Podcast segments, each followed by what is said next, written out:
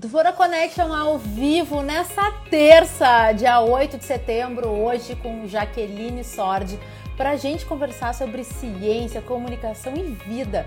Fica aqui com a gente. Dvora Connection ao vivo, bem-vindos!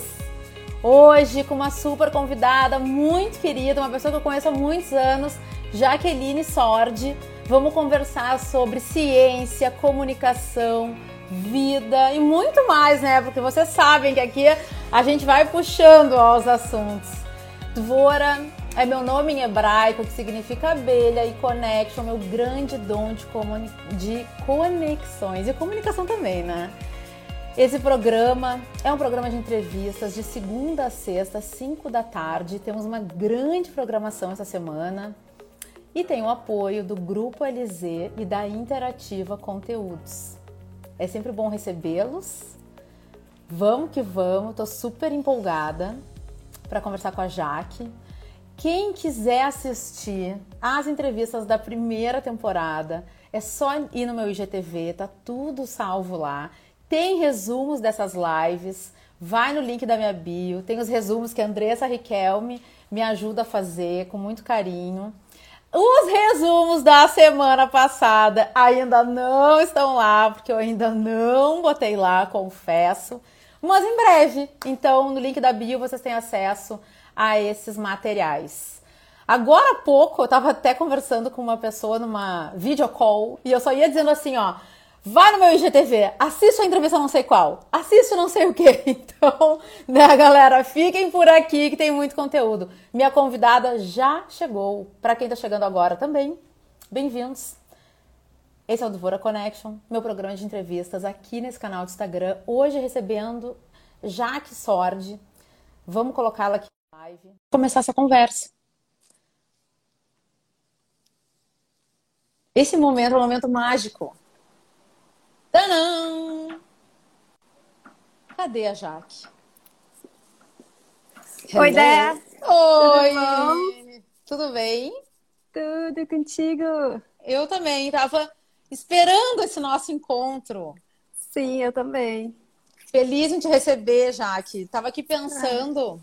Hum. Uh, sabe quando. Eu sempre faço isso, né? Quando eu tenho um convidado, eu penso sobre ele, eu fico me lembrando, assim, de momentos, né? E eu fico uhum. muito feliz com a amizade que tu tem com meu irmão. Ai, sim. Com momentos muito temos... especiais, né, de vocês. Com certeza. Nós temos um grupo ali de amigos que, nossa, até hoje, assim, são, somos inseparáveis. E o curioso é que a maioria são meninos nesse grupo, né? Uh, tem duas, três meninas e, e, o resto são todos os, o pessoal da nossa série que até hoje a gente Sim. faz churrascos juntos e e conversa, é muito legal. É uma amizade muito especial, assim. Esse é um lance muito incrível do Colégio Israelita, né? Lá de Porto Alegre, uhum. que eu também estudei lá, para quem não sabe das minhas andanças. Que a gente faz amigos para a vida, né? Tem os grupos pra vida. que pra vão vida. com a gente na jornada. Isso é muito uhum. legal. Exatamente. Já que eu vou te apresentar. A gente tem um baita roteiro de perguntas, né? Então, assim, ó, vamos que vamos. Pessoal, a minha convidada de hoje é Jaqueline Sordi, bióloga, jornalista e especialista em jornalismo científico e ambiental. Mestre em comunicação pela URGS, tem especialização em sustentabilidade pela Universidade da Califórnia e doutoranda em jornalismo pela URGS. Atualmente é repórter da agência Lupa e idealizadora do projeto Lupa na Ciência. Jaque, bem-vinda. Que bom. Estou muito feliz quando tu topou meu convite, ah. porque eu já estou pensando em ti, ó, há um tempo. Ah, coisa boa. De curiosa, assim, de querer conversar, sabe? Saber de ti. E como é que o programa é meu, eu faço as perguntas que eu quiser. É maravilhoso ter essa liberdade de estar frente a frente com uma pessoa que a gente quer escutar. Então, muito obrigada tu pelo sabe... teu tempo. Ah, eu que agradeço. Sabe, sabe que é engraçado? Porque eu estou muito acostumada a fazer entrevistas, né? A entrevistar pessoas por causa da minha profissão. Aliás, é uma das coisas que eu mais gosto de fazer.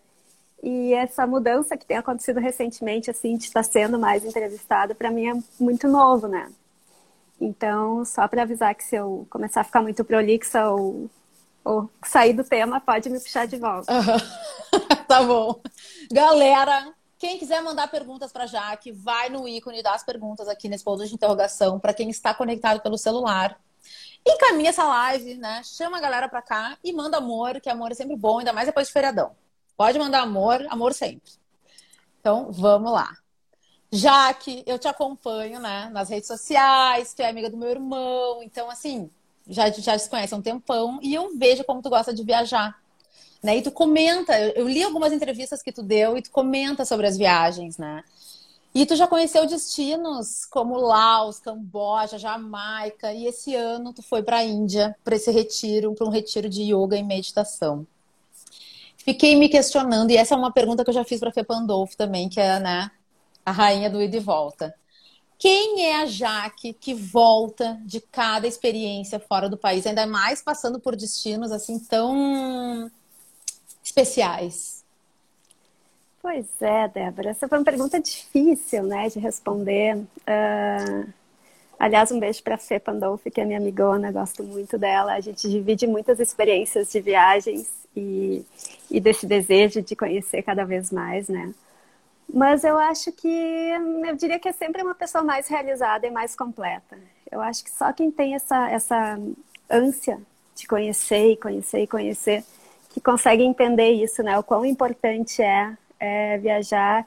E recentemente eu descobri que cada vez é mais importante não só viajar para fora, mas viajar para dentro, né?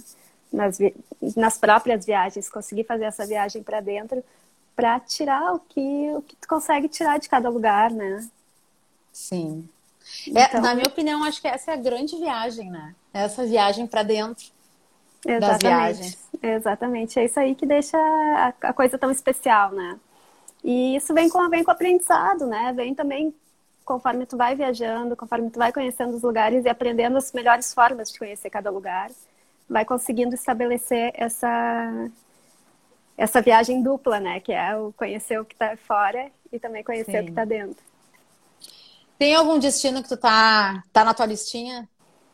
Cara, eu tenho uma bucket list de viagens, né? Já arrisquei vários destinos dela, mas eu, para mim, o próximo é. Eu tenho na cabeça a Rússia, que é um país que eu quero conhecer muito. E então estou me planejando. Esse ano deu essa com a pandemia a gente acabou perdendo um pouco, né, o ritmo das viagens, mas, mas é um plano que eu pretendo uh, realizar logo. Ah, muito legal. Eu tenho curiosidade de conhecer lá também. Tenho muita curiosidade de conhecer Chernobyl. Minha mãe fica louca quando eu falo isso. mas é um, é um lugar que eu tenho muita curiosidade de conhecer. E que mais? Dá mais um, dá mais um destino. Mais um destino Japão. Ah, eu também tenho curiosidade São, de conhecer o Japão. É, eu diria que eu, atualmente na minha bucket list é número um e número dois é Rússia e Japão. E Jaque, falando em jornada, em trajetória, tu foi repórter do jornal Zero Hora, né? Para quem não tá ligado, Zero Hora é o principal jornal do Rio Grande do Sul, né? Da RBS. Tu foi repórter desse jornal de 2013 até o ano passado, com matérias incríveis, né? Me lembro que eu já li várias matérias tuas muito que me tocaram assim no doc, né, no caderno doc, muito legal. E acho que ali já deu para ver assim esse teu cheiro, né, de onde tu tá hoje. Sim. Como é que foi abrir, como é que foi tomar a decisão de sair de um grande grupo de comunicação, o sonho de muitas pessoas, né, de estar nesse lugar e partir para um caminho novo, que agora que tu tá de repórter da agência Lupa e com o projeto Lupa na Ciência. Uhum. Foi muito difícil. Foi muito difícil porque a Zero Hora foi uma escola para mim. Eu consegui, como tu disseste, eu fiz matérias que, muito legais. Eu participei de coberturas muito legais, eleições, protestos, outras coberturas muito difíceis, como, por exemplo, estava me lembrando uh, hoje o acidente da Chapecoense. Foi uma das coberturas mais difíceis, porque somos acordados às quatro, cinco da manhã com a história do acidente, e aí tu chega na redação sem saber muito bem o que está acontecendo, e recebe a lista dos mortos, e tem amigos teus ali, tem colegas de trabalho, e tem que manter a seriedade, tem que continuar. Então foi, foi bem. Passei por coberturas bem difíceis. O incêndio do, do mercado público foi outro que era um dia de noite que eu estava de plantão lá e faltava cinco minutos para acabar meu plantão e a gente recebeu uma ligação que, que o mercado estava em chamas e aí acabamos entrando madrugada dentro. Então, assim, umas coberturas muito interessantes, assim, né, que eu participei. Uh, é uma escola mesmo, né, a Zero Hora. A gente aprende a, a ser jornalista. Uh, eu acho que trabalhando lá, tu, tu está preparado para trabalhar em qualquer grande jornal do mundo, porque as rotinas elas acabam sendo muito parecidas, né? A correria, a, a, a, eficácia na apuração, uh, os contatos que tu estabelece com as fontes, tudo isso a gente acaba aprendendo muito bem. E, mas uh, eu sempre tive em mente que a vida é feita de ciclos, né? E uma das sabedorias que a gente tem que carregar é saber quando um ciclo termina né? mesmo que não tenha outro ainda se abrindo. E foi o meu caso, eu não tinha nada programado, mas ao longo desses anos na Zero Hora eu fui me dando conta que a minha especialidade era um tipo de jornalismo. Uh, a minha irmã falando que a reportagem do Arroio de Luve foi uma das melhores. Foi uma reportagem que até a gente ganhou alguns prêmios, bem legal. Eu me dei conta que o tipo de jornalismo que eu fazia, que eu gostava de fazer, ele não, não se enquadrava numa rotina de redação. Né? Os temas que eu tenho interesse, eles não são necessariamente factuais, né? São temas mais abrangentes, eles demandam um aprofundamento maior de hum. pesquisa. Então, chegou uma hora que eu disse, eu não, foi muito assim, de, de ver qual era o meu lugar, né? O que, que eu estava fazendo com, com a minha carreira uh, e como é, de qual era a melhor forma que eu poderia contribuir. Né? Uh, nessa cobertura factual tem muita gente muito melhor que eu. Né? E mas não tem tanta gente especializada. Então eu resolvi sair da Zero Hora. Foi difícil, como eu disse, foi bem complicado, até porque eu não tinha nada em mente, né? Eu sabia que eu queria seguir um outro caminho, mas não tinha nada. E decidi sair e, e ver o que, que tinha aí, ver o que, que, e ver o que, que o mundo tinha a oferecer. Uma das coisas eu acho que me ajudou nessa, nessa decisão foi que um ano antes eu tinha pedido uma licença da Zero Hora para fazer uma especialização fora do país, né? E lá eu acabei me envolvendo num grupo de pesquisa, acabei trabalhando uh, num canal de TV californiano, com uma produção de uma série de documentários, e aí eu acho que eu retomei o gosto por esse jornalismo mais aprofundado, e quando eu voltei eu me dei conta que não tinha não tinha como continuar assim, né? Sim. Então foi mais ou menos assim, foi essa eu acho que foi um momento em que eu tive essa sabedoria de reconhecer que um ciclo tinha se encerrado né? e que eu tinha que começar outro. É aquela velha frase, sair da zona de conforto, que na verdade não é, né? Mas,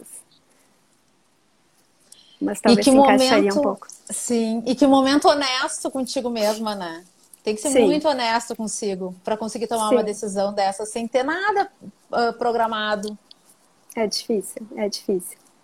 Eu acho que a nossa geração tem um pouco mais desse, desse drive, assim, de conseguir se desconectar das coisas mais facilmente. Isso ajuda um pouco, né?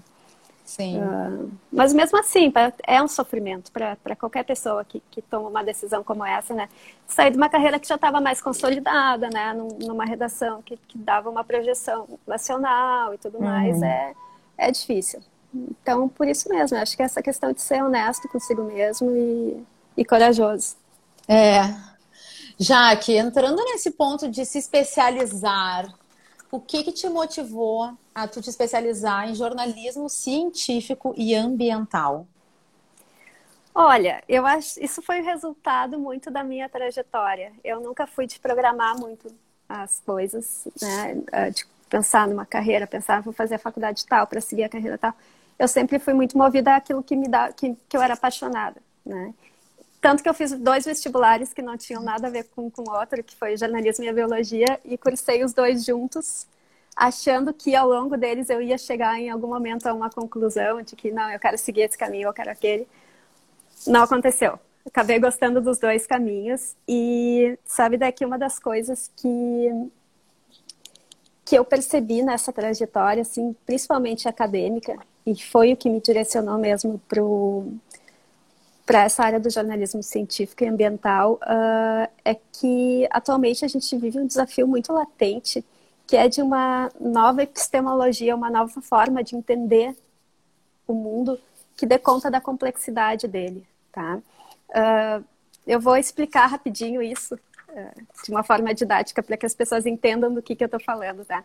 A nossa educação ela é muito baseada num, num, pensamento cartesiano, tá? Descartes foi um filósofo, um pensador do século XVII, XVI, XVII, que ele é considerado o pai da filosofia moderna. Ele foi o cara que fundou o método científico, né, que consolidou o método científico. Então, toda a ciência, tudo que a gente conhece hoje, tudo que a gente tem hoje como verdade, uh, se dá a partir dessa, uh, dessa metodologia de Descartes, né, desse pensamento dele, que foi muito importante, né, nos ajudou a descobrir muitas coisas, a entender muitas coisas. Só e ele foi tão importante que esse pensamento dele se esgotou. E eu vou explicar o porquê.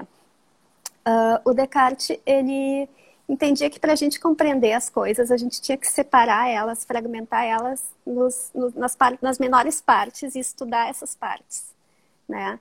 Por isso que se a gente tem hoje as especializações, as questões tão específicas, né? Tu não tem mais um, um uh, oncologista, tu tem o cara especialista no tipo de câncer tal, de mama, sabe? a gente tem essa, essas especializações muito, muito definidas. E isso se reflete também nas escolas. A gente tem as disciplinas muito separadas, né? E tem uma dificuldade muito grande de conectar as áreas. Uh, com esse pensamento de Descartes, a gente chegou a coisas incríveis, como, por exemplo, a descoberta do DNA, a descoberta do átomo. Só que essas descobertas, elas nos mostraram que esse pensamento uh, separatista, ele é insuficiente, porque no fim das contas, quando a gente chega aos menores pedaços, a gente vê que eles só funcionam e só fazem sentido quando eles se conectam uns com os outros, né? Quando eles se relacionam. E uh, isso é uma coisa que a gente já começou a perceber na década de 50, mas até hoje uh, é difícil internalizar. Né? A, a, gente não tem essa capacidade. Uh, as escolas continuam tratando os temas de forma separada. Os jornais continuam tratando os temas de forma fragmentada, né, sem estabelecer essas relações. E quando eu me dei conta disso, eu encontrei no jornalismo, principalmente ambiental, na, na, nos conceitos teóricos, uh, essa visão mais sistêmica, né, uma luta por essa visão mais sistêmica. E eu entendi que ali era um lugar que, que eu poderia conversar, que eu poderia contribuir de alguma forma. Isso foi me aproximando do jornalismo científico. E é isso que eu busco fazer né, no meu trabalho, nas minhas matérias, é sempre estabelecer as relações, tentar entender causas, efeitos e, e as consequências nas diferentes áreas. Tu acha que agora as coisas fazem sentido, essa a tua trajetória, para o que com, tu está fazendo hoje? Com certeza, com certeza. Eu ia te fazer essa pergunta, tá? Eu ia colocar ela no roteiro, mas eu, quando eu comecei a pensar sobre ti e a estruturar o que eu gostaria de saber, eu enxerguei isso também. Eu enxerguei essa conexão. Ah, bem legal. Eu achei muito legal. Bueno. É, eu já... vou te dizer assim, uh, alguns lugares do mundo já estão já estão adotando uma visão mais sistêmica, assim. Vou te dar um exemplo, o aquecimento global, tá? É um tema que, onde é que ele se encaixa numa, no, no ensino escolar? né? Vai se ensinar ele na biologia, na, na geografia, ele é tudo. Então, uh, tem alguns lugares do mundo, a UCLA, que é a universidade que eu estudei, é um deles, que está começando, inclusive, a criar departamentos focados uh, em temas e não em, em, disciplinas, né? Então, eles têm um departamento de sustentabilidade, por exemplo, ali tem gente da física, da química, da biologia, da, das letras, de todas as áreas, para trabalhar para resolver problemas de forma sistêmica. Sim. Então, é mais ou menos foi aí que eu me encontrei. Tem um comentário aqui da Tânia Brizola. Ó. Aí, quando tentamos produzir um turismo sustentável, não encontramos eco nas comunidades, pois o turismo é sistêmico. É exatamente isso. Tu vê que é um, é um tema que ele se reflete em todas as áreas, né? É, é uma forma de enxergar e de encarar o, o, o uhum. mundo mesmo, né? Se Sim. a gente começa. Agora eu estou fazendo um curso até numa universidade argentina e ele é, trata desse, desse pensamento complexo, desse pensamento sistêmico focado na arquitetura. E é super interessante, porque por mais que seja uma área que eu não domino, de ver como é que essas as diferentes áreas conseguem se beneficiar dessa nova visão de mundo, né? Sim. Ah, muito legal, que bom te escutar. E sabe o que, mais me encanta em entrevistar hum. as pessoas? É que eu vejo como eu tenho que aprender. Como eu tenho coisa para aprender ainda. A gente ah, sempre tem, né? Muito. É impressionante. E, e é muito legal, assim, eh, poder te escutar, sabe? Agora eu quero entrar um pouquinho mais na agência Lupa e no Lupa na Ciência. Uhum. Que eu achei genial. E que bom que é tu. Eu confio em ti, tá, Jaque? Então que bom que é tu. Que o que vem dali é sério, sabe? Bom, tu é idealizadora e jornalista responsável pela Lupa na Ciência, um projeto uhum. da agência Lupa que analisa artigos científicos sobre um novo coronavírus para explicar e ampliar o alcance desse tipo de informação ao público em geral. Nós, né? E essa uhum. e tu é essa plataforma, interface entre o científico e o público. É assim que eu tô te vendo, né? Uhum. Facilita essa uhum. conversa. Quais uhum. são os teus aprendizados pessoais desse processo? Eu acho que o principal é sobre a importância de estabelecer essa comunicação entre ciência e, e, a sociedade, né? Há alguns anos, em um congresso no Rio de Janeiro, um congresso de jornalismo ambiental, eu não me lembro quem, mas algum apresentador falou uma coisa que eu achei super interessante. Ele disse que uma pesquisa ela só acaba quando ela atinge a sociedade. E isso é uma coisa que se perdeu ao longo dos anos, né? Uh, por causa das, das rotinas, né? Os cientistas estão muito preocupados em publicar em revistas científicas, né? Naqueles formatos acadêmicos. Uh, eles acabam não tendo tempo e não tendo como se dedicar ao a tra transmitir isso para o público e acabaram se acostumando com essa com essa com essa lógica, né? Uhum. Em contrapartida, os jornalistas como esse é um mundo tão distante deles, eles acabam não tendo saco de ler, de estudar, de aprender para poder uh, falar, né? Então, existe uma, uma separação muito grande entre esses dois mundos e que faz com que muito da produção científica acabe ficando perdida, né? E que, o que é uma pena. Quando eu comecei esse projeto, foi, eu comecei ele e uh, principalmente porque eu me dei conta sobre como as pessoas desconhecem como é que se dão os processos científicos, né? Como é que se dão as produções, como é que se dão uh, as construções do, do, que, do, que, que, é, do que, que funciona e o que, que não funciona. Um, eu tinha recém voltado da Índia quando a, a, pandemia começou, acho que uma semana depois que eu voltei, a pandemia começou a, a pegar aqui, né, de forma mais intensa. E Uh, e a ciência e o mundo começou a viver uma coisa que a gente nunca tinha vivido, que é a, é, é, uh, a produção científica em tempo real, né?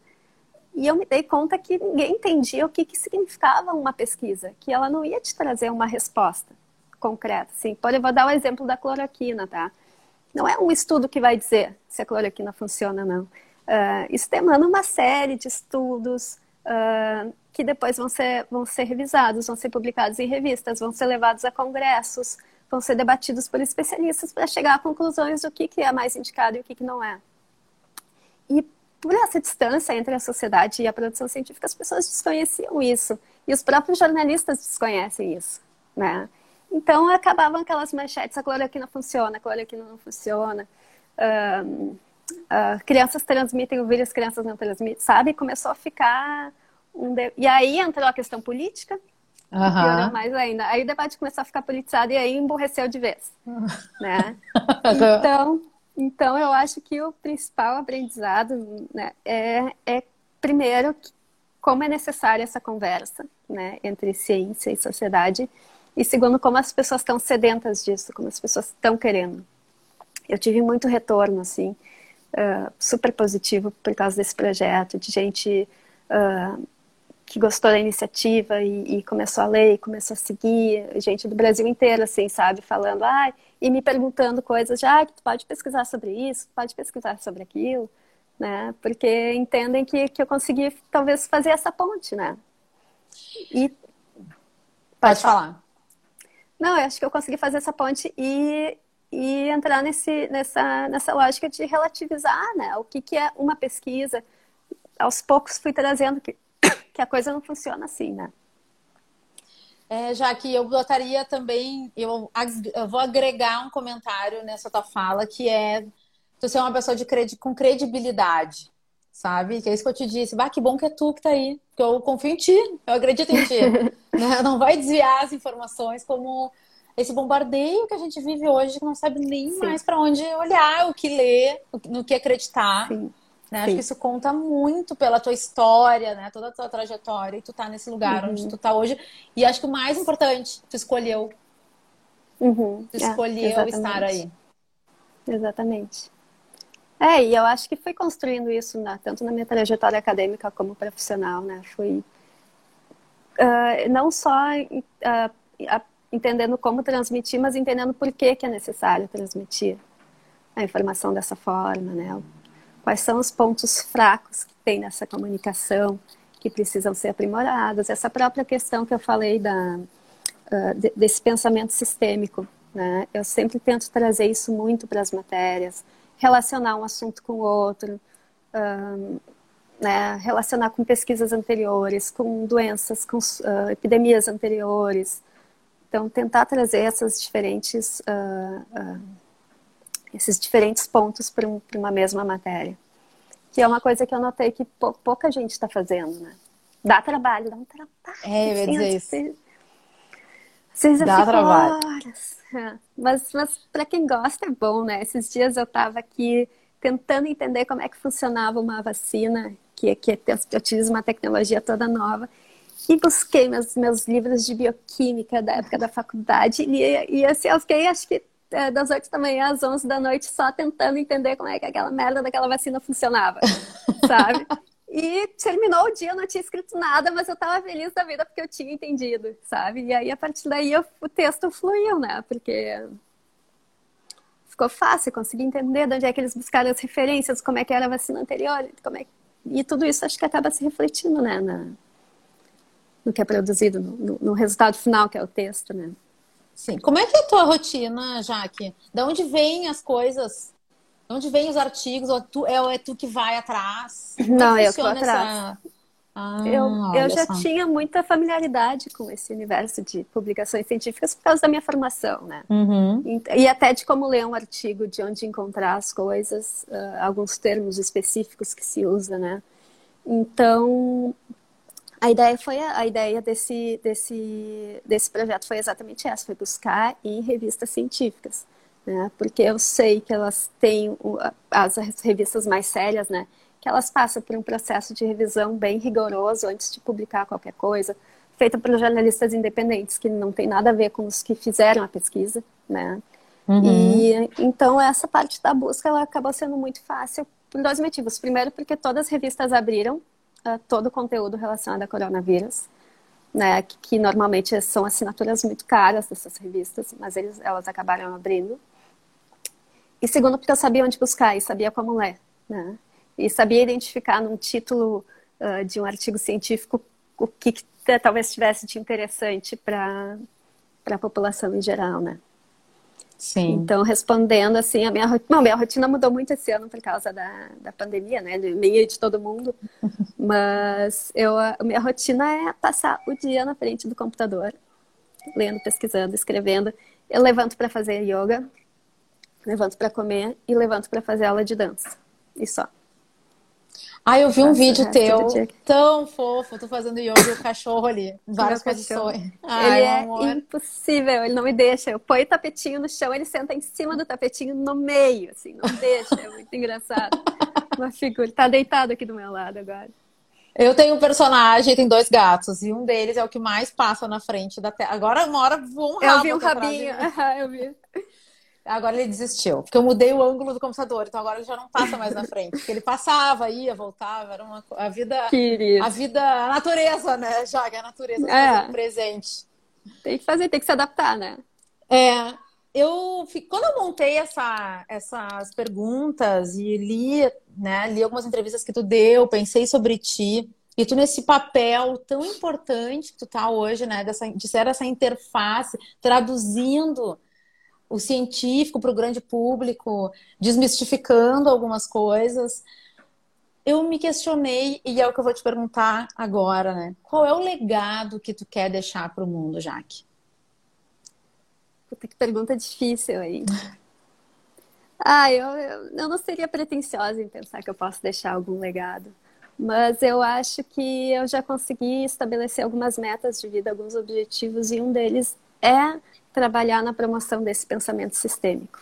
Seja como for, seja dando aula, seja uh, pelo jornalismo, seja como for. Eu acho que, que isso é um, é um legado muito importante, né? Nem que a gente consiga impactar poucas pessoas, uma turma, uma escola, eu acho que já é um baita legado, né? Porque isso vai nos ajudar a resolver muitos problemas que a gente está encarando hoje e que parecem sem solução, né? Conseguir entender eles de uma forma sistêmica nos facilita achar saídas. Então, Sim. eu acho que trabalhar na promoção desse tipo. Promoção é uma palavra feia, mas na, na divulgação, né, na, no ensino desse tipo de pensamento, eu acho que seria um. Se eu conseguir fazer isso um pouquinho, já ficaria feliz. Já que quando veio a pandemia, o que, que tu pensou? O que, que tu sentiu? Ai, tantas coisas, tantas coisas. Senti. Fiquei um pouco ansiosa, fiquei assustada, fiquei. Acho que tudo, acho que assim como todo mundo, né? A gente não está acostumado com incertezas tão, tão evidentes assim, por mais que a gente viva na incerteza, né? Uh, é, eu acho que eu, eu fiquei um pouco de tudo, assim, e, e também fiquei bem motivada a tentar fazer alguma diferença. Né? E eu acho que foi isso que me levou a pensar nesse projeto e tudo mais. Bom, chega um ponto da entrevista que eu faço algumas perguntas, sempre as mesmas. Porque eu gosto de escutar. Essa da, essa da pandemia era uma que eu fazia direto, mas mais no início. Mas como está muito dentro, eu fiquei curiosa e trouxe ela agora. Mas.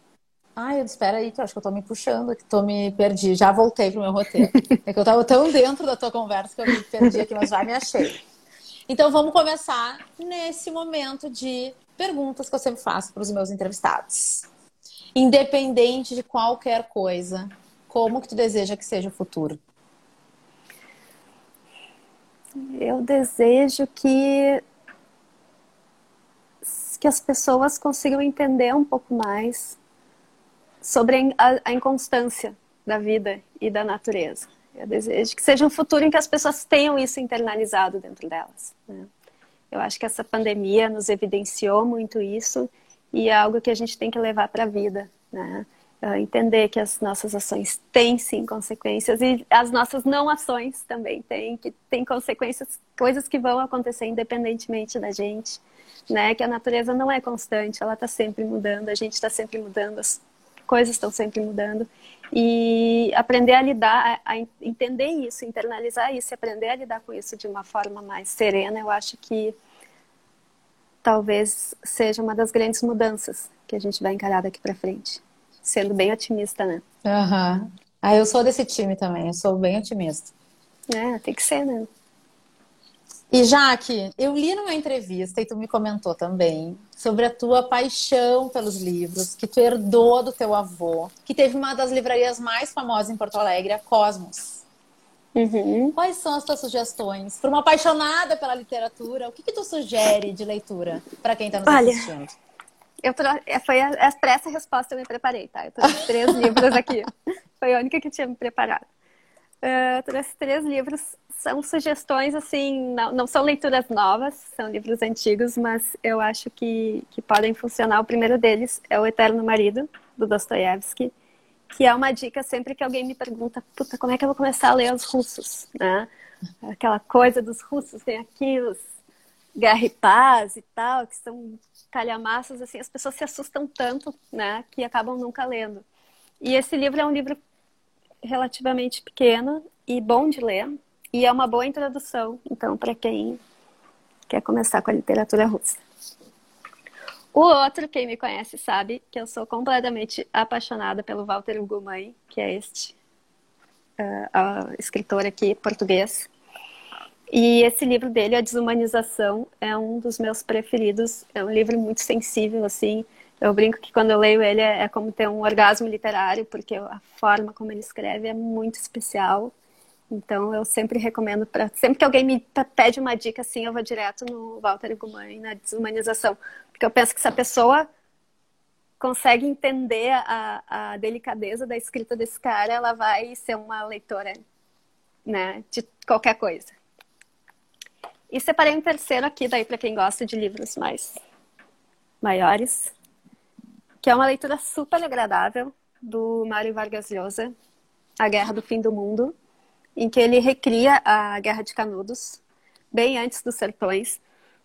E é uma leitura, assim, quando a gente fala em sertões, já vem aquela coisa, aquela lembrança, assim, de leitura chata e tal, mas não, é uma, é uma reconstrução dessa guerra muito bem feita e muito boa de ler. O, o Vargas Llosa, ele tem, ele tem essa característica, né? As leituras dele são muito fluídas. Então, é outro livro que eu recomendo bastante. É Temos isso. uma pergunta no box de perguntas. Vou trazer hum. aqui pra gente, tá? Nós vamos uhum. voltar, voltar um, um assuntinho mais para trás. Ó, tu acha que a ciência está sofrendo muitas interferências políticas? Como lidar com isso? Eu acho que a ciência em si não, mas o que a gente entende por ciência, sim. Uh, eu, a ciência ao longo dos anos aprendeu muito como lidar com as influências externas, principalmente pela pressão da indústria farmacêutica, né? há muitos anos os pesquisadores vêm sofrendo essa pressão de, por serem patrocinados por determinadas indústrias, uh, apresentar resultados que não necessariamente são aqueles né, que aparecem nas quando eles aplicam metodologias rigorosas e tudo mais. Então, eu acho que a ciência tá, ela, ela tem uma, uma, como é que eu posso dizer, uma, tem uma base muito sólida, né? Uh, eu já esqueci qual era a pergunta, mas eu acho que a ciência tem uma base muito sólida. O que está dificultando é a compreensão disso pela sociedade. É, aqui a pergunta. Tu acha que a ciência está sofrendo muitas interferências políticas? Como lidar com isso? Uhum. E como lidar com isso? Entendendo como é que a ciência é feita, né? E buscando as referências certas. Né? Me leiam, é, eu ia dizer isso agora, lupa na ciência, gente. Não, assim, né? Eu acho que assim, entendendo como é que a ciência é feita, entendendo que não é uma pesquisa que vai te dar uma resposta absoluta, entendendo como pesquisar uh, os locais de referência, né? As revistas que são mais, mais uh, confiáveis. Eu acho que, é, que, que é isso é o, é o fundamental. Sim.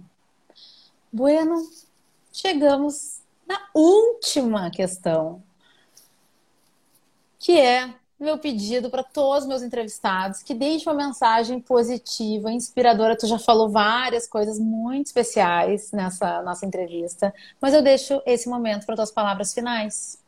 Uma mensagem positiva e inspiradora para quem está aqui nos assistindo. Eu acho que mais do que uma mensagem, o que eu vou deixar é uma dica, pode ser? Pode de uma coisa que eu faço todos os dias e que me ajuda muito, que é uh, respirar. É parar uns minutos e respirar e aprender a prestar atenção na, na respiração. Né? Claro, eu consigo fazer isso mais tempo porque eu pratico yoga há muito tempo, mas quatro, cinco minutos do dia uh, respirar e é, é, uma proposta assim, é uma, é uma dica simbólica, né? Mas respirar para conseguir desconectar e se conectar com, com alguma coisa interna, né? Uh, tem duas, duas coisas que são interessantes de fazer para quando a pessoa está sem energia, é, é dar um enfoque na inspiração. Guardar o ar um pouquinho dentro e depois expirar. Quando a pessoa está mais ansiosa, mais agitada e quer relaxar, eu faço isso muito antes de dormir, é focar na expiração, né? É controlar o diafragma, expirar devagarinho então, eu acho que mais do que frases inspiracionais, uh, essa dica vai ajudar bastante. Vai ajudar. Hoje fiz, hoje de manhã. Fiquei cinco é minutos bom, né? fazendo um exercício de respiração. É bom? Às vezes é cinco, dois, três minutos. Isso aí já, já adianta, né? Fica linkado com o que a gente começou a falar, né? Lá no início, sobre a viagem para dentro. Exatamente. Né? Essa é uma viagem Viajar sem sair também. de casa. É. Já que estou muito feliz de te receber, de te escutar, de aprender contigo. Acho que uh, eu criei esse programa quando eu consegui sair do medo lá da quarentena, quando veio aquele, né? Fiquei com muito medo. E eu pensei no que, que eu sei fazer de melhor. Claro, o que eu sei fazer de melhor é conversar e escutar as pessoas. Então é um grande presente para mim quando alguém me dá o seu tempo e compartilha comigo a sua trajetória, a sua visão de mundo. E eu admiro muito a tua trajetória, muito ah, onde tu tá chegando e a diferença que tu tá sempre fez, mas agora neste momento tão turbulento, né, de tanto cruzamento de informações, tu escolheu estar num lugar e com um papel fundamental para tanta gente. Então, muito obrigada por ah, fazer ah, obrigada, algo tão importante para a sociedade, para o grande público, né, de estar nesse meio entre ah, traduzindo. Obrigada. Muito obrigada e muito obrigada por estar aqui. Foi um prazer abrir essa que semana agradeço. contigo. Obrigada pelo convite e obrigada pelo teu programa também que eu tenho acompanhado e acho muito bom, muito bom. Eu acho que essa tua ideia de trazer diferentes visões é um pouco disso, né, que eu falo de a gente trabalhar com essa coisa holística, né, essa coisa sistêmica, de, de juntando pequenos conhecimentos de diferentes áreas para para se constituir como pessoa, né? Então eu acho que esse teu, teu programa também está colaborando muito com isso. Ai, obrigada. Ainda mais sendo uma jornalista, olha que maravilhoso. Jaque, eu vou eu já não consigo mais tirar o convidado para eu encerrar, então eu vou encerrar contigo aqui, tá? Tá. Obrigada por estar aqui.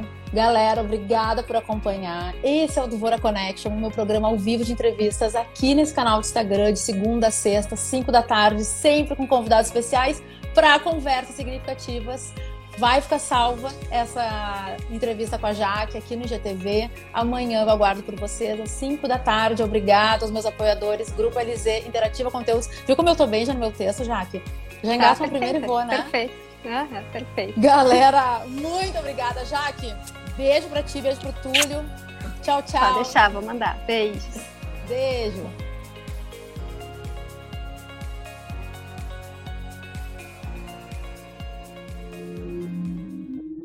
Esse podcast foi editado pela Interativa Conteúdos.